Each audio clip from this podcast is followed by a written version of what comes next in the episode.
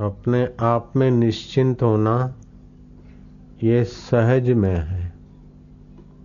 स्वाभाविक है। बुरी आदत और बुरे चिंतन के कारण हम निश्चिंत रहने से दूर चले गए। वरना निश्चिंतता हमारा सहज जन्म सिद्ध अधिकार है। निश्चिंत जीवन के बिना सामर्थ्य और सुख प्रकट नहीं होता। निश्चिंत होते जाए। न किंचित अभी चिंतित, गीता ने कहा। कुछ भी चिंतन ना करो।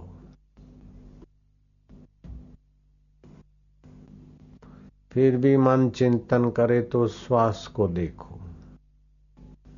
श्वास अंदर गया ओम बाहर आया गिनती। अंदर गया शांति, बाहर आया गिनती। अंदर गया निश्चिंतता, बाहर आया गिनती। निश्चिंतता में भगवत शांति और सामर्थ्य सीधे का सीधा छुपा आज मानव इतना गलत जगह पर कदम रख बैठा है कि यात्रा की शुरुआत में ही गलत जगह पे कदम रख दिया उल्टी दिशा में। दूर चला गया अपने परमेश्वर स्वभाव से सहजता से निश्चिंतता से। सुबह नींद में से उठे तो थोड़े निश्चिंत बैठ जाएँ, कुछ चिंतन ना करें। चिंतन से शक्ति खर्च होती है निश्चिंत निश्चिंतता से शक्ति का संग्रह होता ऐसे ही निश्चिंत नहीं रहा जाता है, सत्व गुण होता है, तब निश्चिंतता आती है।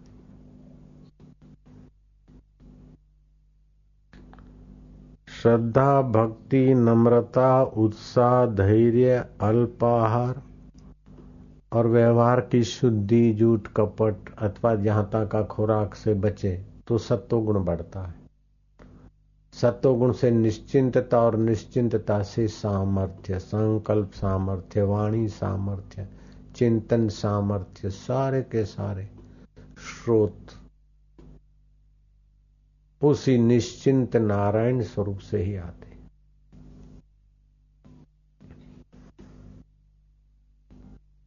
वस्त्र पवित्र, चिंतन पवित्र, इंद्रिय संयम कुचिंता का त्याग, कुसंग का त्याग।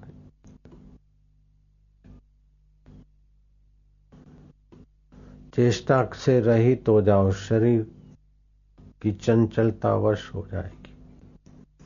मौन हो जाओ, वाणी का व्यय बंद हो जाएगा।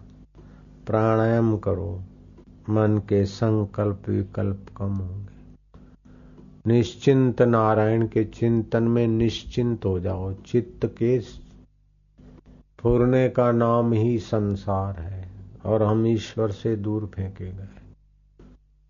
स्फुरना रहित परमात्मा है, ब्रह्म है।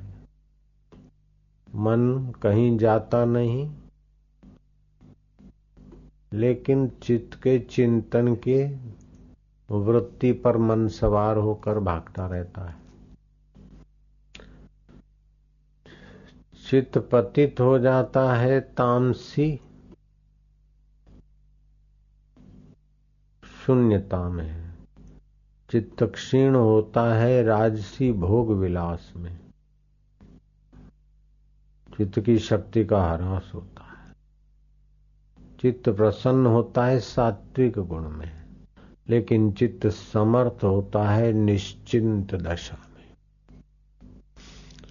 निश्चिंत दशा में देवता लोग चार चार महीने रहते हैं। देव देवशैनी एकादशी से देव उठी एकादशी, निश्चिंत विश्रांति। भगवान नारायण भी, भगवान शिव, भगवान ब्रह्मा भी, और भी महापुरुष।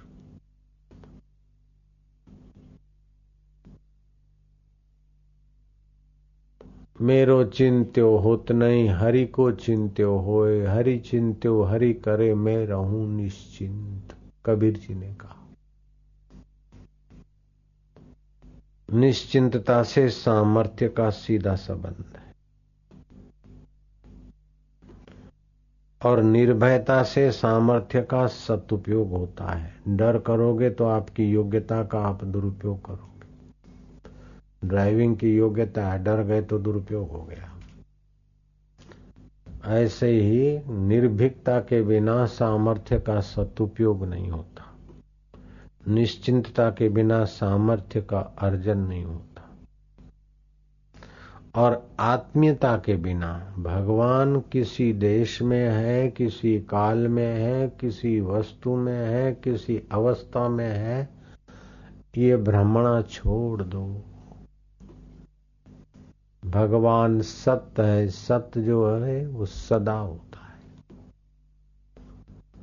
जो कभी है, कभी नहीं, उसको मिथ्या बोलते हैं। जो कभी नहीं है, उसको असत्य बोलते हैं। जो कभी है, कभी नहीं, उसको मिथ्या बोलते जो सदा है, सृष्टि के पहले है, अभी है, शरीर के पहले है, अभी है, बाद में रहेगा, वह सत्य है।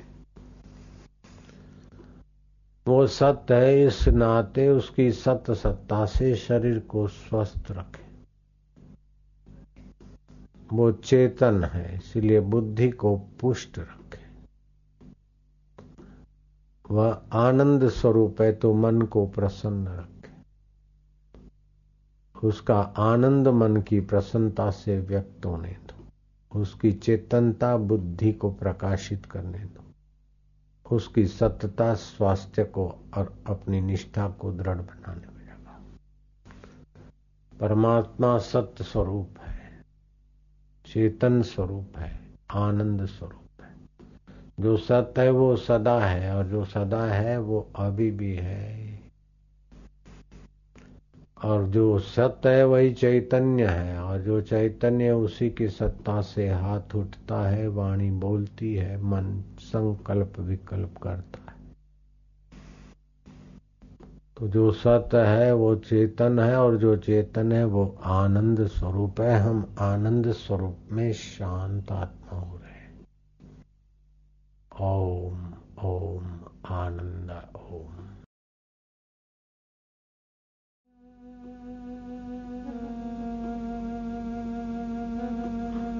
एकांत में अभ्यास करता है। नियमित भोजन, सात्विक भोजन करता है। वह साधक धैर्य युक्त इंद्रियों का नियमन करके, शरीर वाणी मन को वश में करके, शब्द, स्पर्श, रूप, रस, विकारों से अपने चित्त को अंतर्मुख करके, संयत करके, ब्रह्म सुख को पाता है। अहंकार, बल, दर्प, काम, क्रोध और परिग्रह से अपने को बचाता है। वह ब्रह्म सुख का अधिकारी हो जाता है। धन का अहंकार, सत्ता का अहंकार, चतुराई का अहंकार, सौंदर्य का अहंकार।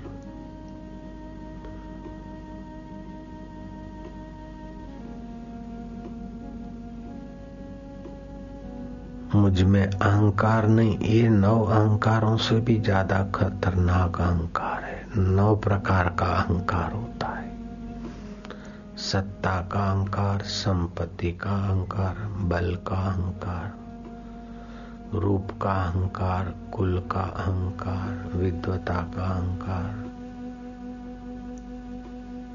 किसी रहस्यमय अनुभव का अहंकार, कर्तृत्व का अहंकार अच्छा चरित्रवान हूँ, चारित्रिक अहंकार। ये नौ प्रकार के अहंकार साधक को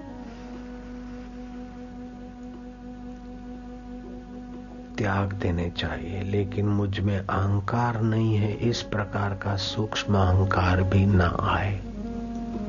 तो चित्त भगवान में एकाकार हो गया, समझो।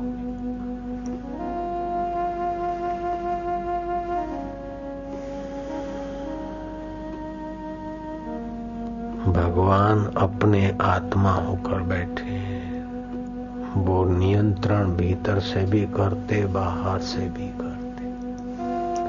वो हितेशी भीतर भी हित करते, बाहर भी हित करते। भीतर से आप सच्चाई से उसे चाहो तो सत बुद्धि सत प्रेरणा देते। बाहर भी नियंत्रण करते अग्नि में बैठकर वो सिखाते कि अग्नि में हाथ मत डालो। रोग लाकर वो सिखाते कि बद परहेजी मत करो। शत्रुओं को प्रेरित, विरोधियों को प्रेरित करके, हमारे अहंकार को कसते हैं कि ज़्यादा चतुराई अथवा ज़्यादा अहंकार मत करो। छोटे छोटे कुतिया के पिल्लर, आँखें भी नहीं खुली। उनको भी प्रेरित करके कुतिया का दूध पीने की प्रेरणा कुतिया के बच्चों को कौन देता है? वो भीतर से नियंत्रित करते भीतर से हित करते ऐसे मासूम बच्चे कुतिया ने जन्म दिए, आँखें नहीं खुली है, फिर भी वो कुतिया का स्तन खोज लेते और बंद आके सकुर सकुर सकुर दूध पीना चालू करते, फिर आँख खोलते। वो कैसा है नियामक? जब इतना नियामक हितकारी है तो हम चिंता क्यों करें? निश्चिंत जियो। निर्भीक जियो और आत्मीयता से जियो। ये तीन सूत्र इस ध्यान योग, मौन योग, मौन शिविर के लिए सुवर्ण सूत्र है। जो काम करना है, जिसकी चिंता सताती है, उस काम को कर डालो, नहीं कर सकते तो मन से निकाल दो। चिंतन करो कभी, चिंता ना करो। निश्चिंत जीवन, निर्भीक जीवन, आत्मियत के जीवन आत्मीयता के बिना प्रेम रस नहीं आएगा, मन को रस नहीं आएगा तो मन उबेगा, फिर विकारों में जाएगा। ऋषि दयानंद कहते थे कि प्रतिदिन दो घंटा उस रसमय ज्ञानमय चैतन्यमय प्रभु का ध्यान करना चाहिए। आर्यों को समझता और जो साधु हैं, साधक हैं, समर्पित हैं, आश्रमों में उनको चार घंटे रोज ध्यान में गुजारने चाहिए। छह घंटे नींद में तो दस घंटे हो गए। जो चार घंटे ध्यान करता, उसको नींद छह घंटे की ज़रूरत ही नहीं पड़ती। ध्यान से पोषण मिल जाता है नींद का। रोग मिटाने का सामर्थ्य भी ध्यान से आ जाता है।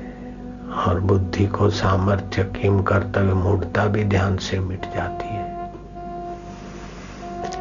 ध्यान में, ध्यान की महिमा तो कई शास्त्रों में है देरण संहिता में है, शिव पार्वती संवाद में है, अर्जुन कृष्ण संवाद में है, उपनिषदों में ध्यान आत्मनिविंदती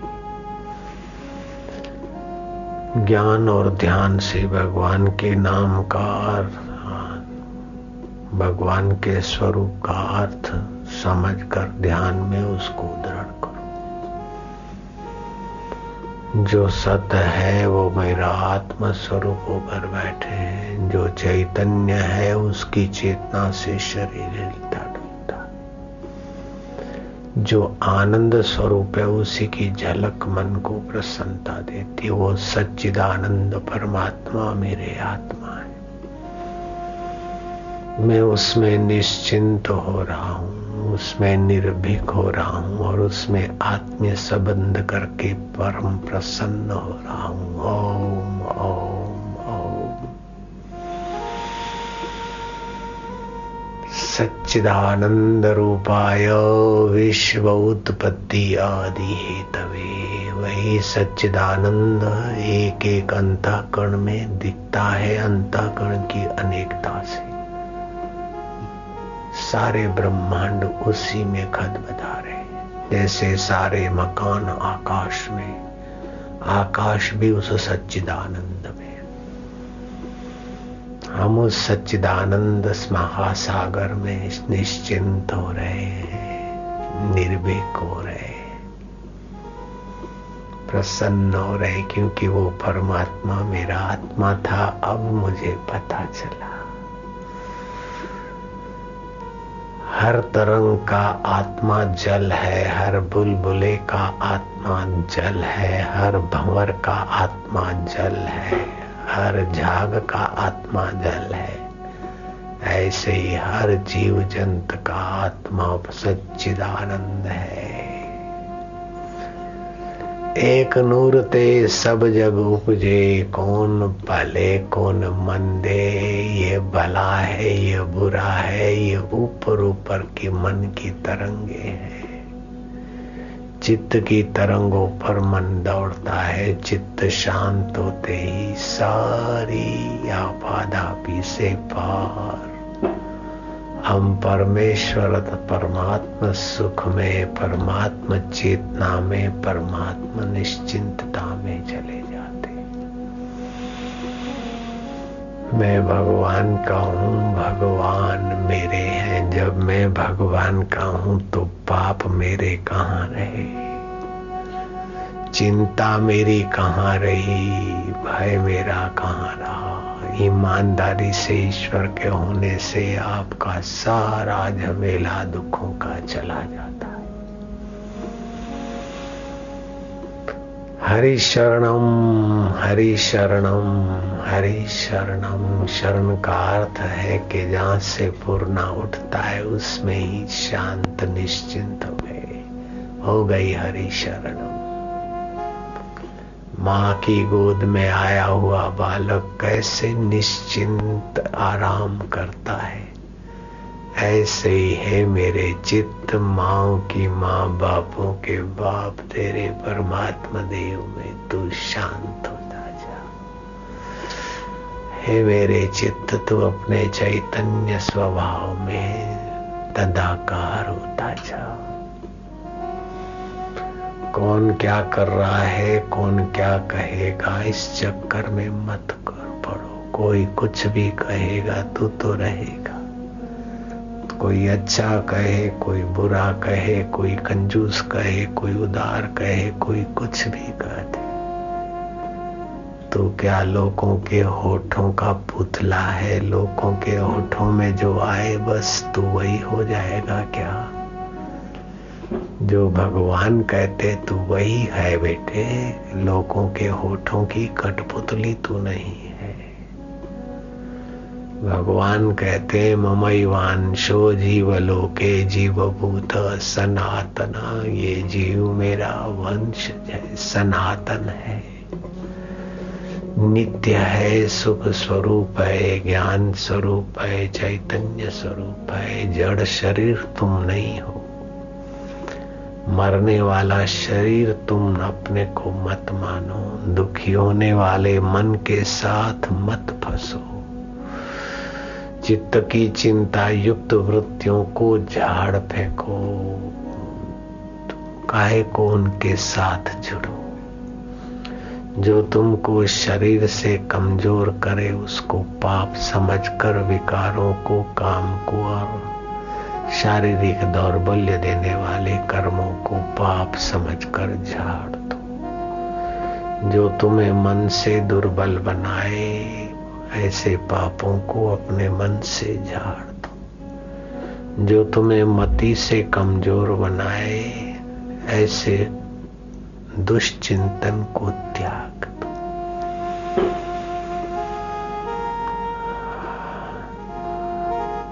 दुल्हा का गाय चराना। गणपति की छोटी मोटी पूजा कर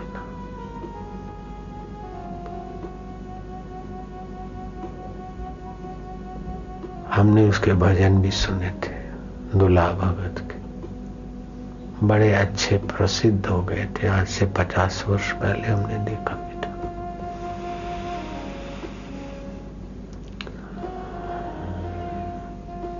पिता, जरा शक्ति के उपासक और बेटा गणपति का उपासक है तो ये क्या करता है? मुक्तानंद स्वामी के पास जाओ। मुक्तानंद ने तो महाराज भी कर विचार सागर, विचार चंद्रोदय पढ़ाया। और फिर से आँखों पर हाथ रख दिया। उपासना करने वाला, पूजा पाठ में रति रखने वाला वो बालक दुल्हा भगत कवि काग हो गए प्रसिद्ध હિમાલયથી અમે પડતું મૂક્યું પણ ઝીલનારા કોઈ ના મળ્યા रे जी रे ये उन्हीं की कविता भजन हिंदी में भी उनके भजन कविताएं हैं गुजराती में भी निश्चिंत करने के लिए गुरु ने ध्यान कराया ध्यान करा के फिर गुरु ने कहा अच्छा बोल तो महाराज ऐसी कवित्व शक्ति खिली के सारे गुजरात को भक्ति रस से डोलायमान कर दिया।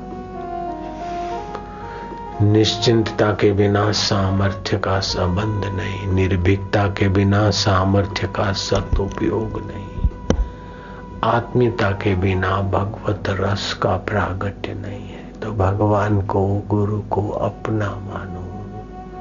जिसको अपना मानते वहाँ प्रीति पैदा होती। और अपना मानने का सामर्थ्य है। जूते को अपना मानते हैं तो और जूतों पर कुत्ता पिचकारी मारता है, लेकिन अपने जूते पे मारता है तो तुरंत करते जब जूते को अपना मानते तो जूता प्यारा हो जाता है। सचमुच में जो प्यारा है उसको अपना मानो, अपना आत्मीय मानो। अपना परम स्नेही और परम निकटवर्ती मानो। उससे वार्ता करो। उसी में शांति पाओ। सुबह उठते समय शांति पाओ। रात को सोते समय उसमें शांत हो जाओ और ध्यान का अभ्यास करो। ध्यान के बिना यह आत्मदेव का प्रकाश नहीं होता। ध्यान की तो बड़ी भारी महिमा है। ध्यानावस्थित गते न मनसा पश्यन्ति यम योगिना। यस्यांतम विदु सुरा सुरगणा देवाय तस्मै नमो नमः। भगवान राम के गुरुदेव वशिष्ठ महाराज ऋषिकेश से ऊपर 22 किलोमीटर दूर हिमालय वशिष्ठ गुफा हम देख के आए। और कहीं दूसरी जगह भी करते होंगे कि राम जी में, हिमालय में ध्यान करता और स्वाध्याय करता और शाम को शिष्य एकत्रित होते, उनको मैं उपदेश देता। गंगा जी का पावन तट और गंगा का जल, कंद, मूल, फल, फूल मिलते थे जंगलों में पहले। वशिष्ठ जी उस पर ही निर्वाह करके साधना में रत रहते थे, ध्यान मग्न रहते थे। राम जी एक दोपहर को, एक संध्या को आकाश में बड़ा प्रकाश प्रकाश प्रकाश, मेरी और आ रहा है, मैंने देखा। मैंने सूक्ष्मता से जानना चाहा तो देखा कि उस प्रकाश पुंज में भगवान चंद्रशेखर और पार्वती जी। मैंने मन ही मन उनको प्रणाम किया, मन ही मन उनका सत्कार किया, फिर आसन और अर्घ्यपाद की व्यवस्था की, वे पधारे और मैंने उनका अर्घ्यपाद से पूजन किया आसन पे तब शिव जी ने मेरे से कुशल पूछा कि, वशिष्ठ मुनि, कहो तुम्हारी तपस्या तो ठीक चल रही है ना? यहाँ यक्ष के गंधर्व किन्नर तुमको विक्षेप तो नहीं करते हैं। गंगा जी का निर्मल जल तो तुमको उचित मात्रा में मिलता है ना?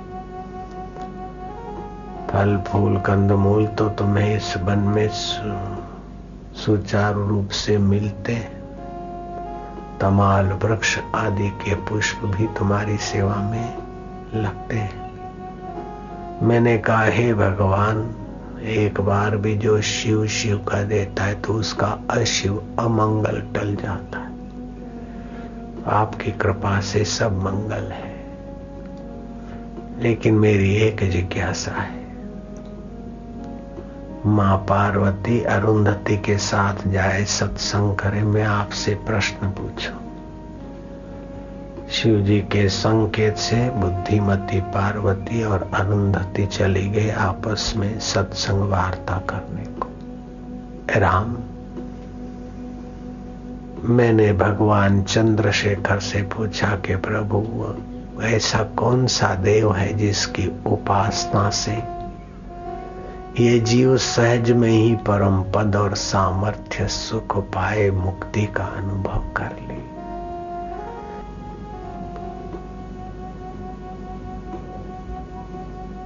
हे वशिष्ठ जी शास्त्र नेत्रधारी इंद्र भी देव नहीं, वरुण भी देव नहीं, कुबेर भी देव नहीं। वास्तविक देव सच्चिदानंद परमात्मा आत्मदेव है। उस देव की पूजा ही वास्तविक देव की पूजा है, लेकिन वो जो नहीं जानते उनके लिए शिवलिंग या और देवों की पूजा मुनियों ने कल्पी है। तीन बिली पत्र चढ़ाना शिव जी को, अर्थात तीनों गुणों के कर्मों का अभिमान न करना, भगवान को अर्पण करना, ये देव को बिली पत्र चढ़ाना। सदा साक्षी प्रकाश भाव में रहना, ये देव के आगे दिया करना।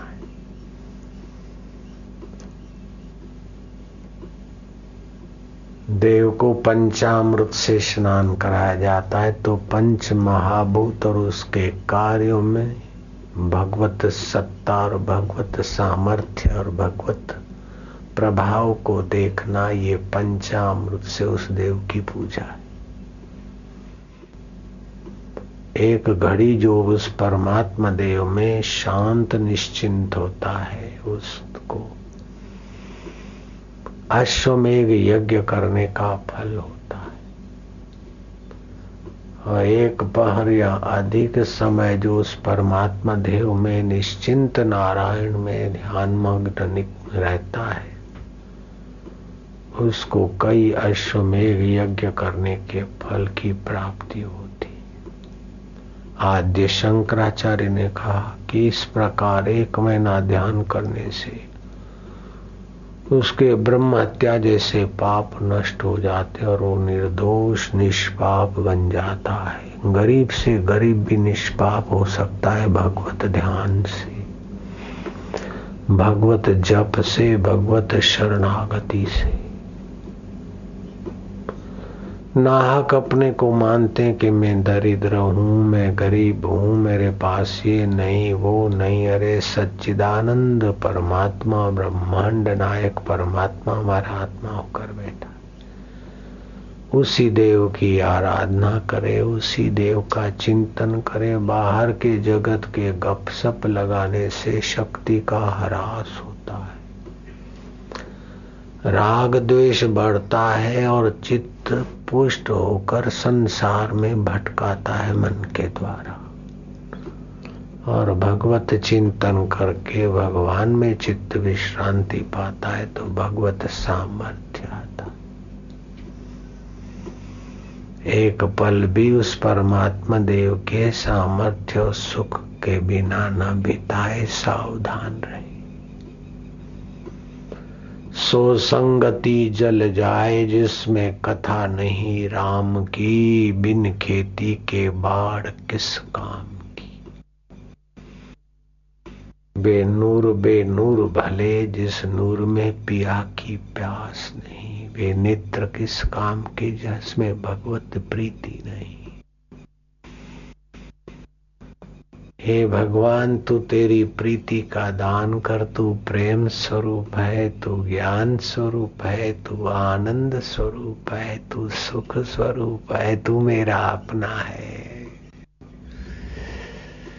जो है वो सच्चाई का चिंतन करो, चित्त में सत्य को भरो। ये ऐसा है, वो ऐसा है, इधर वैसा है, अरे वो स्वप्न है बेटे। स्वप्ना जिससे दिखता है वो चैतन्य प्रभु, अपना है लाला, लालिया, काहे को मन बाहर भटकाओ काहे को चित्त की तरंगों पर मन को भगाओ मधुर शांति, गहरी शांति। हे मुनि श्रेष्ठ, वशिष्ठ कहते राम जी शिव जी ने कहा कि जिन संतों का दर्शन करके संसारी लोग शांति पाते, निष्पाप होते, पवित्र होते, वे संत भी उस सच्चता आनंद परमात्मा देव में निश्चिंतता से सामर्थ्य पाते, औरों को पवित्र करते। उस परमात्मा देव के ध्यान से आप तो पवित्र होते हैं, अपनी वाणी से, अपने दर्शन से, अपनी दृष्टि से लोगों को पवित्र करते पवित्र करने वालों को भी पवित्र करता है वो आत्मदेव का ध्यान। गंगा जी पवित्र है, पवित्र करने वाली है, यमुना जी और तीर्थ लेकिन आत्मा परमात्मा देव के ध्यान में सजाग महापुरुष जब जाता है तो तीर्थों में भी और तीर्थत्व आता है। तीर्थी कुरंती तीर्थाणी। शास्त्री कुरंती शास्त्राणी जिसने मन इंद्रियों पर शासन किया, उसकी वाणी शास्त्र हो जाती। जो आत्मा तीर्थ में विश्रांति पाए, वह वह पुरुष तीर्थों को तीर्थत्व प्रदान करता है। कथा सुनाई थी मैंने पहले। पौराणिक कथा है कि गंगा जी ब्रह्मा जी के चरणों में पहुँची के पितामह लोग गंगे हर करके मुझमें स्नान करते अपने पाप छोड़ जाते समय की धारा में मेरा प्रभाव क्षीण होता जाएगा और मैं पापियों के पापों के बोझे से बोझिली हो जाऊँगी। पितामह, मेरा क्या होगा? सृष्टिकर्ता ब्रह्मदेव ने करमंडलों से तीन आचमन जल ली, जलांजलि ली और फिर पद्मासन बाँध कर उस सच्चिदानंद परमात्मा में निश्चिंत हो जो ज्ञान के भंडार है, जो चैतन्य स्वरूप है, जो सुख स्वरूप है। सबके प्रेरक है और सारे सृष्टि के रहस्यों का जो मूल भरा है सब। ध्यानावस्थित गते न मनसा पश्यन्ति यम योगिना यस्यांतम विदुसुरा सुरगणा देवाय तस्मै नमः। उस परमात्मा देव में ब्रह्मा जी तनिक विश्रांति पाए, निश्चिंत हुए। प्रश्न का उत्तर उनके चित्त में स्फुरित हुआ और मलकते मुखमंडल से। निश्चिंत नैनों से निहारते गंगा जी पर दृष्टिपात करते ब्रह्मा जी ने कहा, गंगी तेरी समस्याओं का समाधान मिल गया। लोग गंगे हर करके तुझ में नहाएँगे पाप ताप छोड़ जाएँगे। लेकिन जो सच्चिदानंद परमात्मा में विश्रांति पाते परमात्मा ज्ञान में तृप्त हुए, ऐसे आत्मज्ञानी महापुरुष जब आएँगे, तुझ में नहाएँगे तो तू निष्पाप हो जाएगी और तेरा प्रभाव बना रहे भगवत ध्यान कहीं बाहर नहीं है।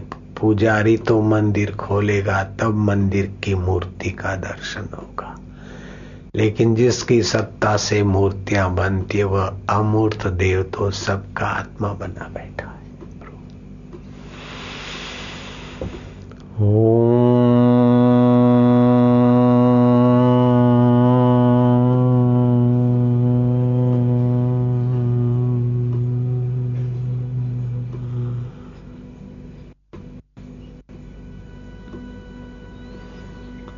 परमात्मा में शांत हो रहा हूँ। ए मेरे चंचल मन, ए चंचल चितब तेरे साथ भाग भाग कर सदियाँ बीत गई। उदालक अपने चित्त को समझा रहे, चित्त तेरे चिंतवन से ही मैं सदियों से भटका। अब मैं निश्चिंत नारायण में शांत हो रहा मुझे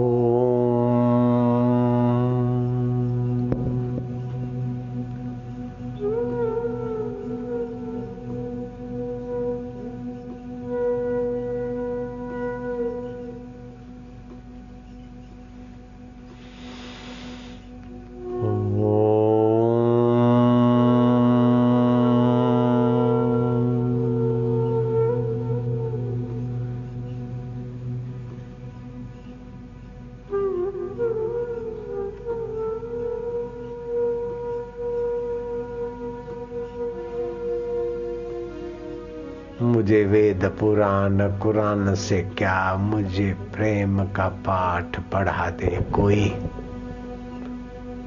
मुझे मंदिर, मस्जिद जाना नहीं, मुझे प्रभु के रस में डुबा दे कोई? ओ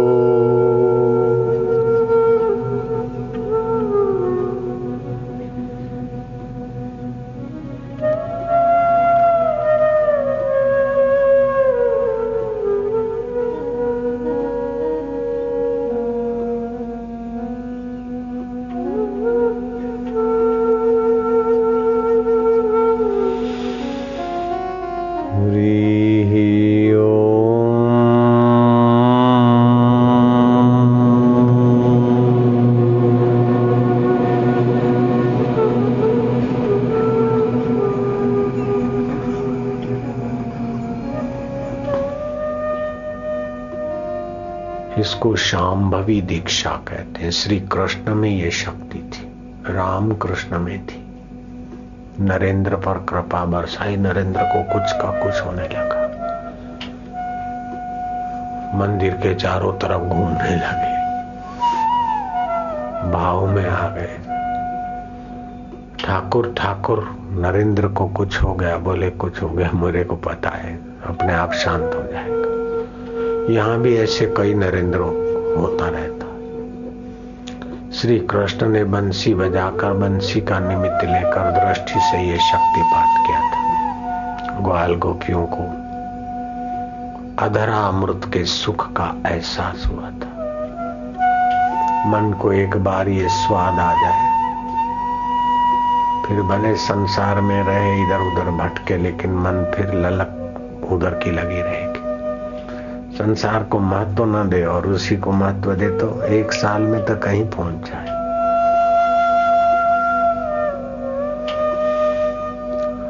खान, पान, सात्विक और ईश्वर प्राप्ति का उद्देश्य बना दे बस।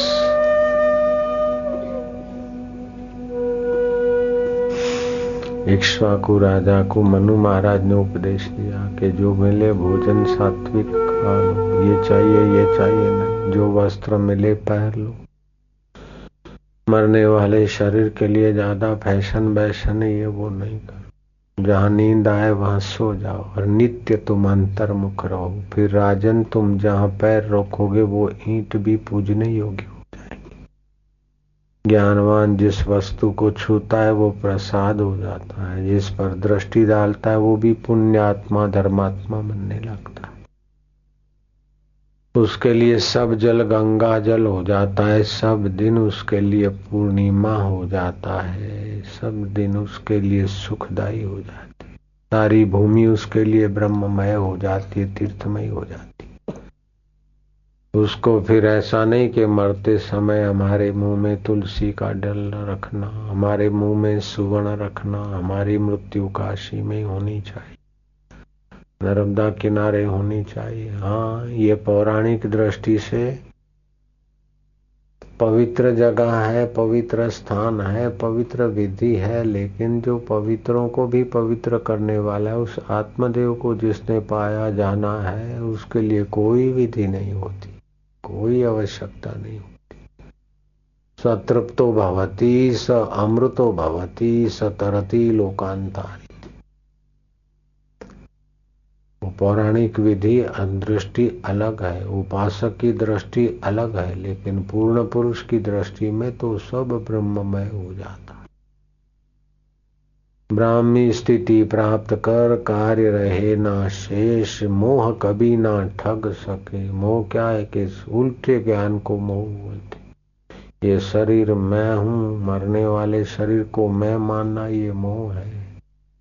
मिटने वाले संसार को मेरा मानना ये मोह है। मोह सभी व्याधियों का मूल है। मोह सकल व्याधि न कर मूला ताते उपजे पुनि भक्ष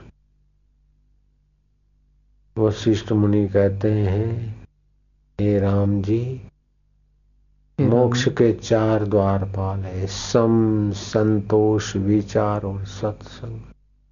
तीन घंटे एक पहर परमात्मा के नाम का जप, एक पहर परमात्मा के ध्यान में निमग्न, एक पहर शास्त्र का विचार, एक पहर सतपुरुष की सेवा।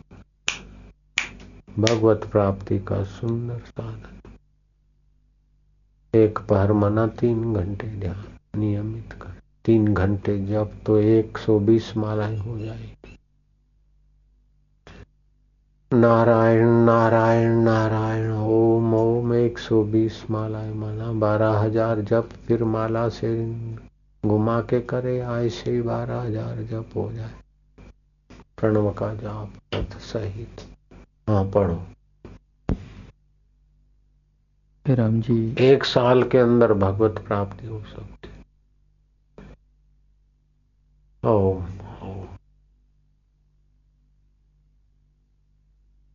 हे राम जी जो पुरुष मोह और अहंकार से रहित हुआ है वह फिर सर्वशास्त्र दृष्टि पर विराजता है और सर्वात्मा हो जाता है। जैन। हाँ मोह और अहंकार से रहित हो गए फिर तुम पढ़े हो कि नहीं पढ़े हो लेकिन सारे शास्त्रों के सार में आप पहुँच गए। जैन उसी को जीन कहते हैं और कालवादी उसी को काल कहते हैं। सबका आश्रय आत्मा है। उनको संपूर्ण विश्व आत्म स्वरूप दिखता है और जो चेष्टाएँ ब्रह्मा, विष्णु और इंद्र आदि करते हैं, उसका कर्ता भी वह अपने को ही जानता है। उसके सारे दुखों का अंत हो जाता है। वह आत्म पद को प्राप्त होता है। उसको सब सुखों की सीमा प्राप्त हो जाती है। हे राम जी, जब मन की चपलता निवृत्त हो जाती है, तब फिर कोई भी क्षोभ नहीं रहता और परम शांत पद को प्राप्त होता है। एक बार जैसे मक्खन दही से अलग हो गया, फिर छाछ में पड़ा रहे तो भी तैरता रहता है। ऐसे एक बार अपने चित्त को चैतन्यमय बना दिया। एक बार लोहे की पुतली को पारस से स्पर्श करा दिया, फिर तो उसको क्या जंग लगेगा? ऐसे बुद्धि में एक बार पर ब्रह्म परमात्मा का। रीतम च सत्यम, रीत भर दिया, सत्य स्वरूप भर दिया तो बुद्धि बुद्धि नहीं रहेगी। रीतम भरा प्रज्ञा हो जाएगी। रित माना सत्य से, सच्चिदानंद के सुख, ज्ञान और सामर्थ्य से भरी हो जाएगी। ऐसे एक सूरदास पहुँचे थे भगवान दास डॉक्टर के पास काशी। डॉक्टर, भूख लगी है, क्या भोजन मिल सकता है? बोले, जरा शाहरुख को घर पूछने गया अंदर, साथ में ही घर था। महिलाओं ने कहा कि अभी अभी हम रसोड़े में जा रहे हैं, एक घंटे में भोजन तैयार हो जाएगा। भगवान दास ने कहा कि वो ब्राह्मण था धनराज जी महाराज। प्रज्ञा चक्षु थे, सूरदास थे। बोले, सूरदास जी, एक घंटे के बाद आना। बोले, एक घंटा में कहाँ भटकूँगा? इधर आपके यहाँ बैठने की जगह मिल जाएगी क्या? हाँ बोले, बैठो। अब बैठे तो फिर भगवान दास डॉक्टर को प्रश्न पूछने का हुआ कि, महाराज, आप साधु लोग ओम बोलते हैं, ओम की महिमा क्या है? तो धनराज जी ने तो बड़ी व्याख्या किया। तो बोले ओम ओमकार को साकार रूप में भी मानते हैं निराकार भी, मनोकामना भी पूर्ति करते हैं। तो प्रणव सर्व वेदेशु शब्द खय पुरुषम नृषु तो उसने व्याख्या चालू कर दी। तो बोले, महाराज, ओमकार के विषय में आप और कुछ जानते हैं तो उन्होंने बताना चालू किया। कि आप किस आधार पर बोलते हैं? बोले, गर्गाचार्य ऋषि हो गए, उनकी उपनिषदें थी। अभी बोले, अभी तो नहीं है। तो आपको कैसे पता चला कि कुछ भी है? कुछ भी भूत नहीं है, कुछ भी भविष्य नहीं है। सदा चैतन्य के आगे सब वर्तमान है। तो पंडित जी ने आप ऐसा करो, धनराज जी महाराज, आप रोज थोड़ा समय दो। मैं अम्बा प्रसाद शास्त्री को आपके वचन लिखने के लिए विनंती करता हूँ और आप बोलते जाओ ओमकार पर। सम्मति हुई और वो बोलते गए बोलते गए तो बाईस हज़ार श्लोक प्रज्ञा चक्षु धनराज जी ने बोले और उनका अनुवाद हो गया। और अभी थियोसॉफिकल सोसाइटी में वो ग्रंथ सुरक्षित है। तो ये कैसा आत्मदेव है? ऐसे ही प्रीतम दास संत ध्यान मग्न हुए तो कैसा ज्ञान उदय हुआ कि अभी उनके भजन गा रहे हैं? उनकी हस्तलिखित प्रतियाँ, वो तो बोलते थे और पंडित लोग लिखते थे। रोमा रोला के संस्था के ट्रस्टी ले गए अभी थोड़े समय पहले। अनुवाद होगा अंग्रेज़ी में। तो इस आत्मदेव में कितना ज्ञान भरा है। और वही आत्मदेव मूंदी आँखें पिल्लरों को प्रेरणा करता है कि ऐसे करके सकुर सकुर करके तुम माँ का दूध पिए। वही आत्मदेव तुमको प्रेरणा करता है और तुम्हारे कर्मों का नियामक नियंता कर्म का फल दाता है। इतना निकट है और अपना है।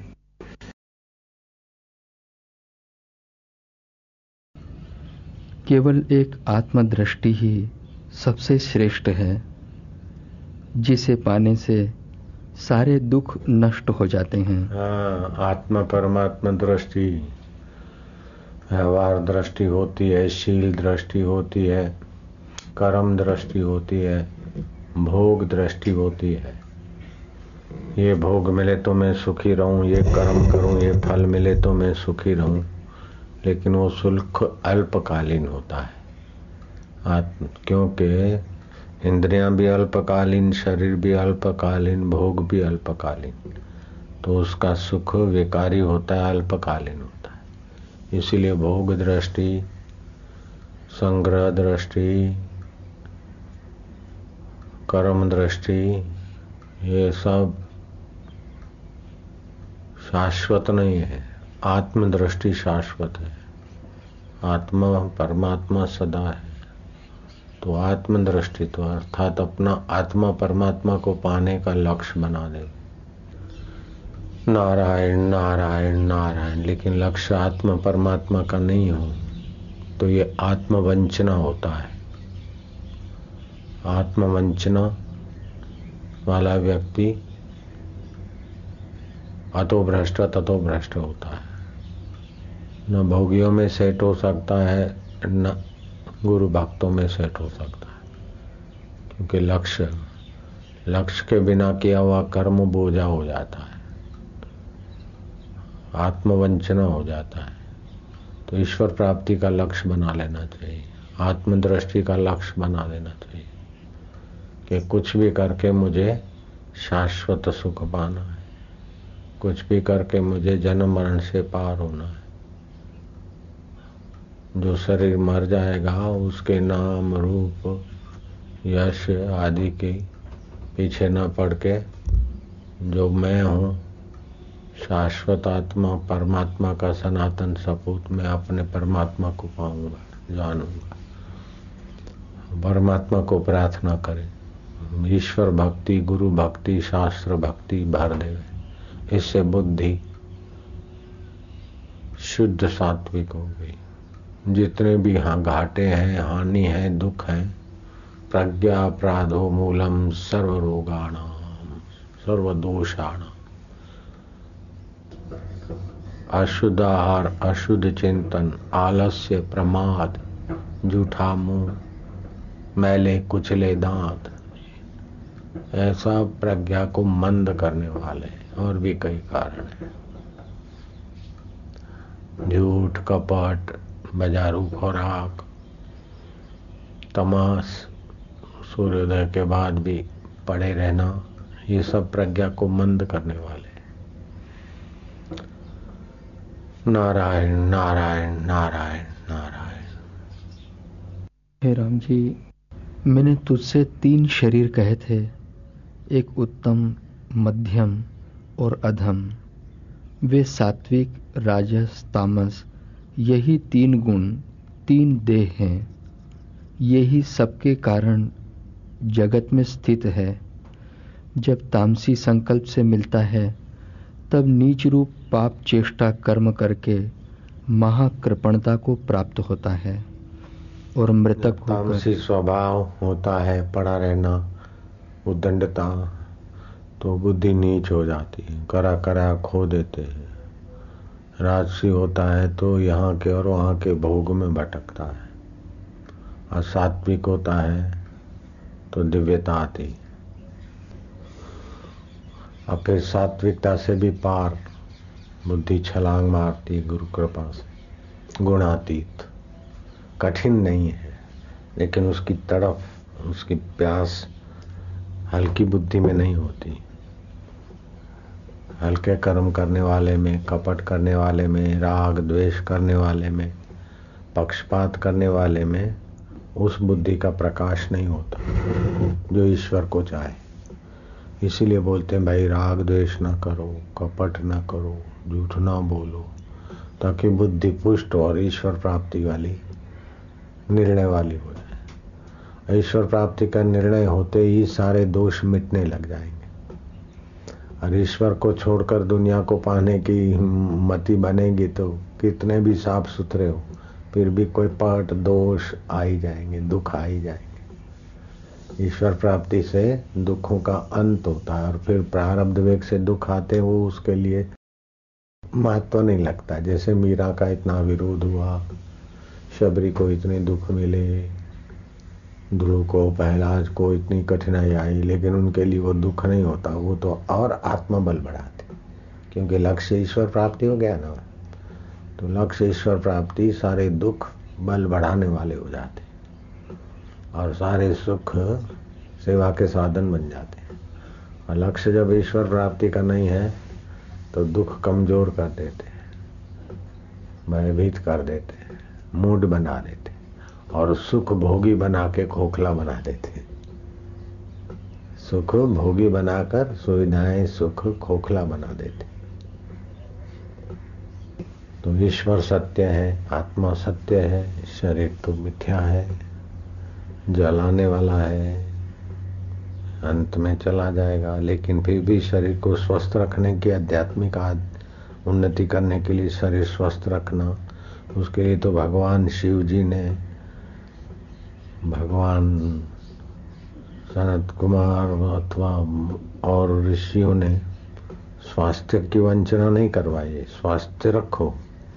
लेकिन वो स्वास्थ्य भोग के लिए नहीं, वशिष्ठ महाराज बोलते, तीन चीज़ें बड़ी सुखदायी बड़ी हितकारी और वही तीन चीज़ें बड़ी दुखदायी और विनाशकारी